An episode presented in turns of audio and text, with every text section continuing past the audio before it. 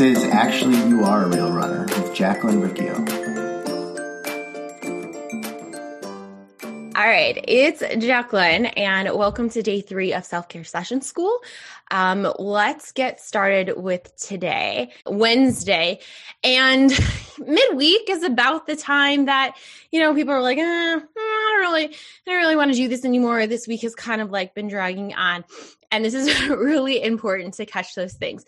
So um, remember, we're showing up, we're doing the things so that you get to feel good consistently, so that you keep doing the actions that are going to move your life along and you avoid getting stuck. You avoid falling back to zero.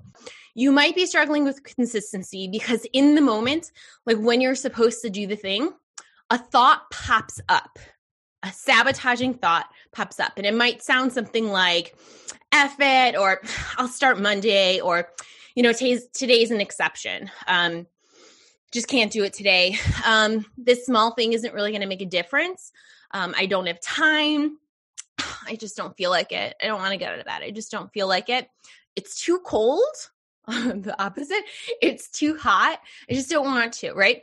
And a lot of people call these statements, they call them excuses, but I think that the word excuse can kind of, uh, I don't know, can kind of like put you in a fight with yourself and make you be on the defense, um, be really defensive. And so I don't think it's all that helpful to name them ex- as excuses, but I like to call them self self sabotaging thoughts. So you have this thing that you want, this aspirational identity, or this goal, or this outcome, whatever. But these thoughts that are running through your head, these thoughts are preventing you from doing an action. The thoughts in your head are um, they're getting you to do a different action, right? So if you're like, ah, it's um this this bed is too comfortable i just don't want to get out of bed and do that thing for myself in the morning it's like okay cool so that thought is um, causing you to do a different action. You're going to stay in bed, right? And so if it's like, okay, cool, if you stay in bed over and over and over again instead of getting up and doing the thing for yourself, then you get stuck. You sabotage yourself. You sabotage that aspirational identity of being a consistent person or that outcome or that goal. You, so those thoughts, so it's not even just the action because there's something that happens before the action so if we can figure out what that thought is, that's going to help you. You're going to be proactive about knowing why you're not consistent. So um, again, you don't have to call these excuses, but call them self sabotaging thoughts. A lot of people are afraid of success. Like, um, if you are used to a lifetime of failure, you are used to things not going well, even if it's dysfunctional, you will continue to repeat this life story because the unknown success or moving forward in life, that feels scary. You know, this dysfunctional life, this feels normal, this feels um, this just is no, this is just how life is. But to move ahead feels scary. It feels unknown. It's like, oh my gosh, I'm gonna have to rewrite my whole life if I actually move forward and I'm successful.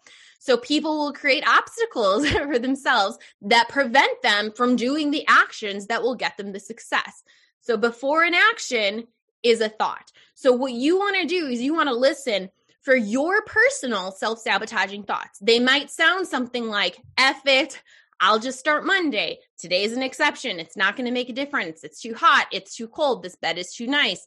You know, my husband is more important. My wife is more important. What the kids need, that's more important than this thing that I said that I was going to do for myself, right? When you listen to those thoughts, you don't go do the action, right? And I just want you to know that it's not just you Okay. These thoughts pop up for everyone. Self sabotaging thoughts pop up for everyone. Even just this morning, uh, two things popped up in my head. One, Jacqueline, just stay in bed. Don't bother. Um, this week I've been wanting to go outside and go for a walk or go for a run because the sun's up. It's like 40 degrees. It's nice, right? This morning, the thought was just stay in bed. You deserve to stay in bed. it's like, wait, no, I'm the one that said I wanted to go for a morning run. Get out of bed, Jacqueline. You want to go do this, right? But if I had listened to that thought, just stay in bed, then um, wouldn't have gone and gone for a run and I wouldn't have, you know, built these small habits of doing things that are going to bring me to success and the the life that I want to live, right?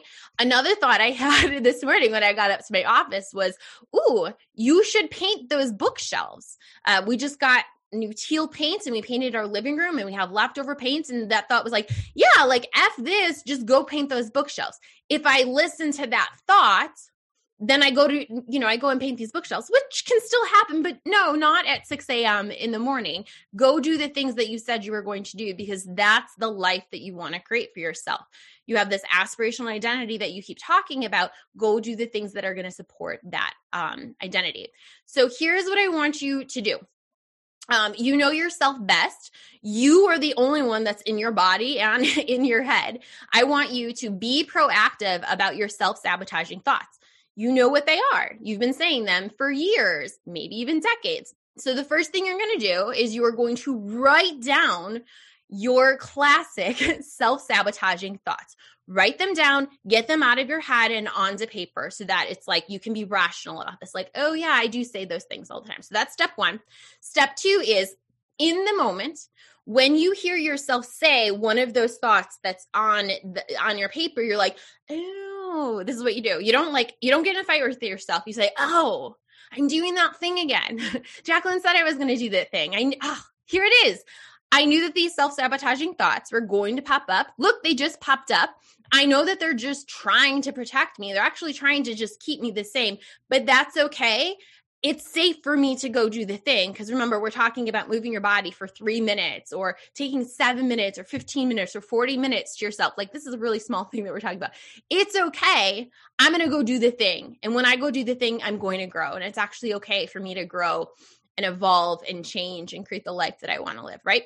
So here is my self care uh, tip of the day.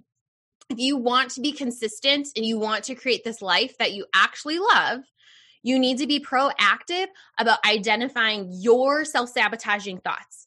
When you hear those thoughts, when you hear those self sabotaging thoughts, identify them, like name them. Oh, there's that thing again and then go do the thing that's going to connect to your aspirational identity, the life that you want to create. So, your homework today one, reply back either via email or in the Facebook group and let me know what are some of your classic self sabotaging thoughts. And two, let me know something that you learned about yourself this week, something that you're proud of of your uh, yourself this week. Okay. So again, your homework is write down your self sabotaging thoughts and let me know about a few. And then what is something that you learned about yourself and something you're proud of this week?